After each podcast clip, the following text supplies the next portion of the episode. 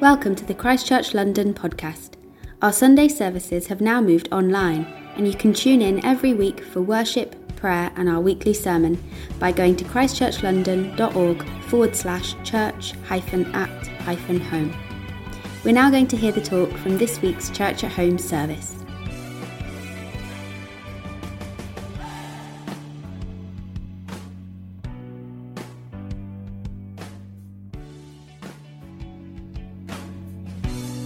Hey Christchurch London, happy Easter. Spring is in the air, it's Easter Sunday, and what we hope is the beginning of the end of this pandemic. And I, I, love that combination. They all kind of feel related. And I'm beginning to dare to hope that we are through the worst of it. In fact, The Guardian have been writing about this this week, using the combination of Holy Week, Easter Sunday, and the easing of lockdown coming together to write about the role of Christianity in society, especially after all that we have been through. Would really recommend you checking them out. One of the writers, John Harris, he, he even laments what he calls life without God, as he sees the hole that the absence of a shared faith has left in our secular culture. He writes that for many of us, life without God has turned out to be life without fellowship and shared meaning. And in the midst of the most disorientating, debilitating crisis most of us have ever known, that social tragedy now cries out for action. I think he's right, and Easter Sunday of all days is the day where we can be reminded and inspired by the hope that we have to meet that cry for action. It makes this Easter Sunday more profound than uh, any I think I've lived through. And as Easter Sunday is the uh, and, and the easing of lockdown, as they come together, hope is a theme that is on my heart, and I'm sure yours too. And my prayer is that you can come to this day with an open mind and an open heart as we look at a story from the Gospels and we'll see that an open mind and an open heart is all that Jesus needs to meet us in the midst of our lives today. So let's read uh, from Luke 24, starting at verse 13. Now, that same day, two of them were going to a village called Emmaus, about seven miles from Jerusalem. They were talking with each other about everything that had happened. As they talked and discussed these things with each other, Jesus himself came up and walked along with them, but they were kept from recognizing him. He asked them, What are you discussing together as you walk along? They stood still, their faces downcast. One of them, named Cleopas, asked, Are you the only one visiting Jerusalem who does not know the things that have happened there in these days? What things? he asked. About Jesus of Nazareth, they replied. He was a prophet, powerful in word and deed before God and all the people. The chief priests and our rulers handed him over to be sentenced to death, and they crucified him. But we had hoped that he was going to be the one to redeem Israel. And what is more, it is the third day since all this took place. In addition, some of our women amazed us. They went to the tomb early this morning, but didn't find his body. They came and told us they had seen a vision of angels who said he was alive. Then some of our companions went to the tomb and found it just as the women had said, but they did not see Jesus. He said to them, How foolish you are, and how slow to believe all that the prophets have spoken. Did not the Messiah have to suffer these things and then enter his glory? And beginning with Moses and all the prophets, he explained to them what was said in all the scriptures concerning himself. As they approached the village to which they were going, Jesus continued on as if he was going further. But they urged him strongly Stay with us, for it is nearly evening. The day is almost over. So he went in to stay with them. When he was at the table with them, he took bread, gave thanks, broke it, and began to give it to them. Then their eyes were opened and they recognized him, and he disappeared from their sight. They asked each other, Were not our hearts burning within us while he talked with us on the road and opened the scriptures to us? They got up and returned at once to Jerusalem. There they found the eleven and those with them assembled together and saying, It is true, the Lord has risen and has appeared to Simon. Then the two told what had happened on the way and how Jesus was recognized by them when he broke the bread. So, in this passage, Cleopas and his companion, two of Jesus' followers, have just left Jerusalem and they're on the road to Emmaus. Now we know that they knew Jesus, most likely they were in fact friends, and they were with the disciples when Mary announced for the first time that the tomb was empty and that Jesus was alive. But now they are leaving as they try to come to terms with everything that has happened. They're not only processing the brutal death of their friend and teacher, but they're also processing the lost hope they had placed in him that he would be the Messiah, the one to redeem Israel. And they expressed that so powerfully and painfully in verses 20 and 21. They crucified him, but we had hoped that he was going to be the one to redeem Israel. They crucified him, but we had hoped. To give some wider context, Israel at that time were an occupied nation, and we read throughout the Gospels that Jesus' Jewish followers had expected and hoped that Jesus would defeat the Romans, likely as the result of violence and power. We read, in fact, that just before this account in the Garden of Gethsemane, as Jesus is betrayed by Judas and arrested, Peter draws his sword and cuts off the ear of one of the Roman soldiers. Even Peter was ready, sword in hand, to take the fight to Rome, trying to prevent Jesus from being taken and ultimately killed.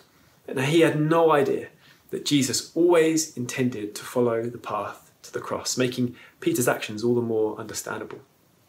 They had expected Jesus to overthrow the very real powers that oppressed the nation of Israel at that time, and would have hoped for a second kind of exodus, where God would move powerfully through a new Moses to free them. And seemingly, in this moment, as Cleopas and his companion are walking on this road None of what they hoped for has happened. Nothing has changed.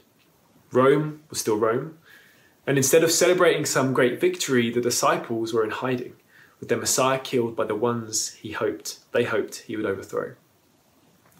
Now, how Cleopas and his companion dealt with this is interesting. On first reading, it appears that they're leaving their hopes behind, perhaps even leaving their friends behind when they needed them the most. But I'm not sure that's entirely true. And the reason is the place where they are heading to Emmaus. Now, to us, that name may only be familiar because of this story, but for the people reading Luke's Gospel at that time, the, the name Emmaus had far more significance. Emmaus was the site of a famous battle during a Jewish revolt against different oppressors a couple of centuries before this moment. The Jews won a famous, unexpected victory, and so hearing that they were on the road to Emmaus would for us be like hearing Dunkirk or, or Hastings or the Somme, places that are synonymous with famous battles and with war. Maybe they're heading to Emmaus because of its history. Maybe they're heading there to try to figure out what on earth has happened, to try to find some wisdom. Maybe they're heading there because it's a place famous for the very thing they'd hoped to see in their own time. And this is where Jesus meets them. Not once they figured everything out, but in the midst of their questions and their confusion and their seemingly failed hope. Perhaps more than any year in many of our lifetimes, we have seen just how powerful and dangerous hope can be. Now, hope is different to optimism. Optimism is how we survey what's in front of us and through our reason or experience uh, or the resources we have available, make a judgment that things are probably going to work out. Now, I can be optimistic about uh, my football team winning because I have a certain knowledge about the players and the form of those teams. Or I can be optimistic that I'll get that job because I have the right qualifications and experience to do it well. But hope is different. Hope is the longing for something regardless of the circumstances. It is something that goes beyond what we see in front of us and, and kind of seeps into the core of who we are, into our heart. We see that with Cleopas and his companion. They'd hoped that a man from, from the middle of nowhere, with no army, would overthrow the Romans. That goes beyond optimism. And one of the main reasons this year has been so hard is that time after time after time, our hopes have failed to materialise. I remember being on uh, Columbia Road in East London just before Christmas, enjoying the lights and listening to a jazz band playing on the pavement. Probably the closest I've come to what felt like normal life of the last six months. And it sticks out because it was also the moment when we found out that we wouldn't be able to see family over Christmas. Our, our Christmas plans were cancelled. Our hopes for a return to some kind of normality dashed again. And I filmed it just so I could remember that moment. In some ways, that's more of a trivial example, uh, but it speaks of the familiar feeling we've had over this last year. And I'm sure all of us will have similar stories to tell. After all we've been through as a society, what should we do with hope? And how do we process failed hopes after the experience we've had? The reality is that the world is different now. Many of the things we have placed our hope in have disappeared or have failed us. And not just over the course of this last year, for some of us, what we'd hoped for in our future now seems more uncertain, from the more trivial things to the tragic. From cancelled holidays to postponed weddings, lost jobs or career prospects, to uni not being what we'd expected, and most importantly, the health or tragically the loss of our loved ones. The world is a different place. How do we process this? And in the confusion and the uncertainty, how does Jesus and the resurrection meet us in this moment right now? And to help us, let's look at the way Jesus meets Cleopas and his companion in their confusion. Firstly, Jesus approaches their questions and helps them understand the truth. They couldn't see how the crucifixion could be anything but bad news, and fair enough. But the core problem for them was that they had placed their hope in a Messiah made out of their own expectations, a Messiah that would lead an army, not lay down his life. Their hope for redemption was a good one, but it, but it was the way that hope would come about that was misplaced. And I think that can be true for us. Often our hopes are built upon a desire to be loved or to have meaning or to have purpose or make the world a better place and make a difference. Really good things. Now, all of us want meaning. All of us want to be loved and to have hope. But so often it's the means in which we try to get those things that can fail us. I think there's two reasons for that. Firstly, they can rely on things outside of our control. And the problem with that is that we will live with this fear that they could go away at any moment. As an example, if I'm putting my hope in, our, in a career, if that's where we're searching for love or meaning or purpose, what happens when we don't get that promotion? Or, or what happens when there's a pandemic? And secondly, the places we put our hope on often rely on our own strength and effort. And the pressure to maintain and sustain that can become too much. Do we work ourselves into the ground to keep progressing, to keep competing, to keep sustaining whatever it is we've placed our hope in? It can be exhausting. When we place our, our hope in a career or in relationships or independence or our intellect or our political views, whatever it might be, good things though they are, if we don't put them in their proper place, they will come to define and control us. They will rely on factors beyond our own control or on our own effort to perform. For Cleopas and his companion, their hope for Israel to be redeemed was a good thing, just like our hope to be loved, to have meaning and to have purpose. It's just that they couldn't comprehend that the means to which that hope would be fulfilled was through a crucified Messiah. And so Jesus, he takes them through the scriptures, through the story of Israel. He meets them in their failed hope and in their confusion, in their search with their questions. And he leads them on a journey to understand the truth. He doesn't wait for them to have it all figured out. And I find that really encouraging. Our questions matter to Jesus, and he is prepared to meet us wherever we are at with whatever questions we have. It's why things like the Alpha Course are really important because it creates a space for anyone to ask to have conversation. And if you are interested in that at all, you would be so welcome at one of our courses. Please do email alpha at christchurchlondon.org if you would be interested. Or if you'd like to read something just to start processing some of your own questions, I'd recommend Tim Keller's uh, Making Sense of God as a place to start. So, Jesus, he helps them understand the truth. But what's interesting is that despite Jesus helping them process their confusion and their questions, this is not the moment where they see Jesus for who he is. They still haven't recognized him. Not only did they need to understand the truth, they also needed to experience the truth. Now, there's a kind of odd moment in verse 28. There's a few moments where you think, oh, that's a bit strange. Uh, this is one of them. As Cleopas and his companion uh, stop to rest, Jesus basically pretends that he's carrying on. Why does he do that? I don't really know. It's quite funny, uh, a bit confusing, but it does give Cleopas and his companion an opportunity to actively invite Jesus to sit, to rest, and to eat with them. Now, I wonder if Jesus was thinking, if I can just get you to a place where you can invite me in, where you can open up, then you will experience the hope that I offer. So many of the experiences people had with Jesus after the resurrection uh, involved food. They were, they were real, they were intimate, and they were personal. And the hope he offers us isn't just an idea to be understood, but a person to be known, a relationship to be experienced in the everyday moments of our lives. And the moment their eyes were opened when they saw him was when the risen Jesus broke bread, that very symbol that reminds us of the broken Jesus, of the Last Supper. Now, that image of the risen Jesus breaking bread is why we can have hope that death does not have the final word. Cleopas and his companion had hoped that Jesus would redeem Israel. Jesus helps them understand and experience that that is exactly what he has done and so much more. For Jesus, this wasn't just about redeeming Israel, this was about redeeming the whole world. This was about redeeming us from our spiritual bondage and the grip that idolatry and sin has on the human heart. Their redemption, their exodus has happened, but this time the freedom that has come is for everyone, not just Israel, and even including Rome. The powers of sin, of death, have finally been broken because of the cross and the resurrection. The victory has come not on a battlefield, but on a cross and in an empty tomb.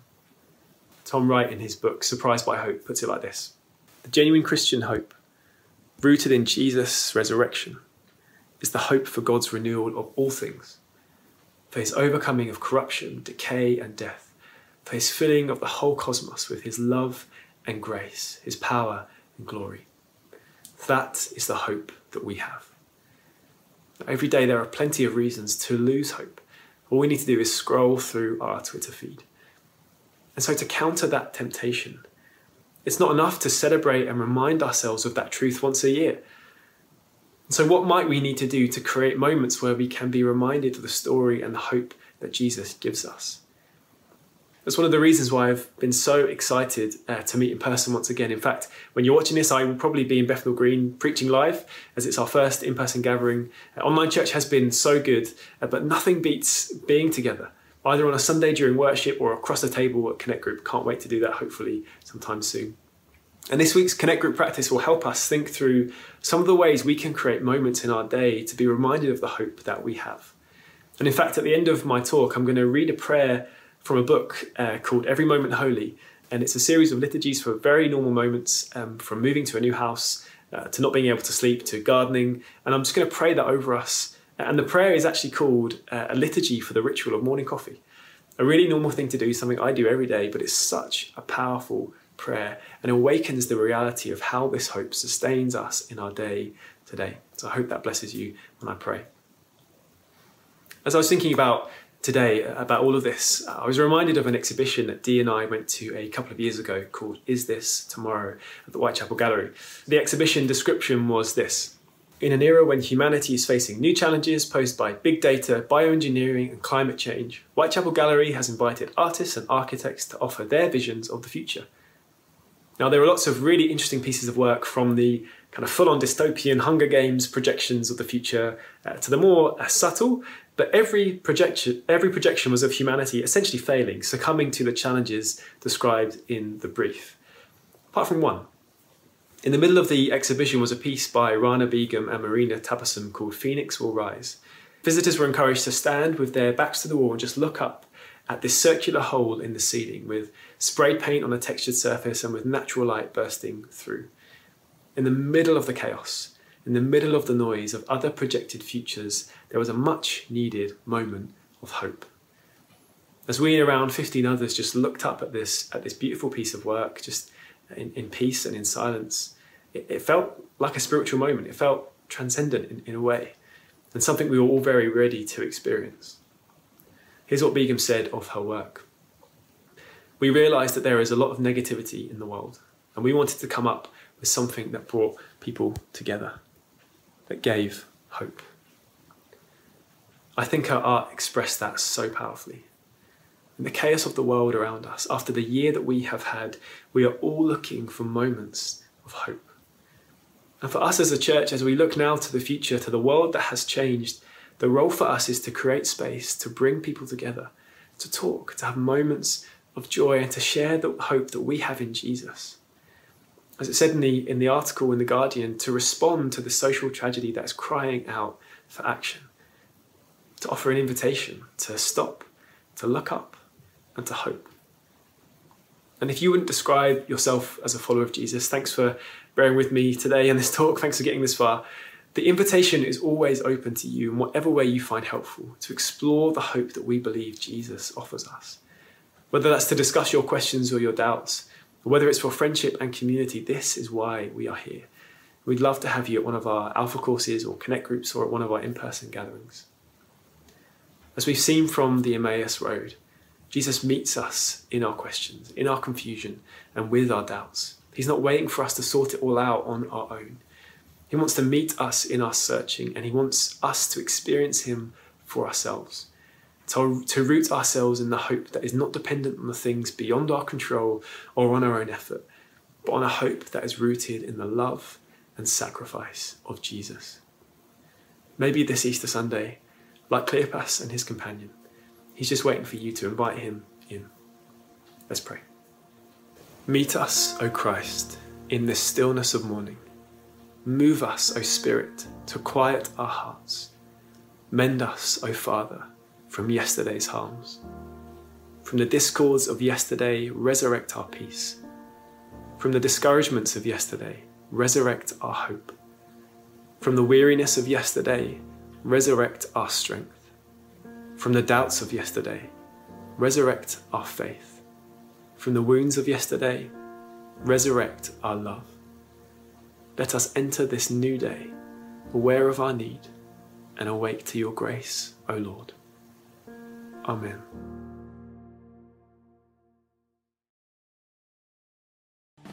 We hope you enjoyed this talk from the Christchurch London podcast. To hear other talks or find out more about our Sunday services, head to christchurchlondon.org.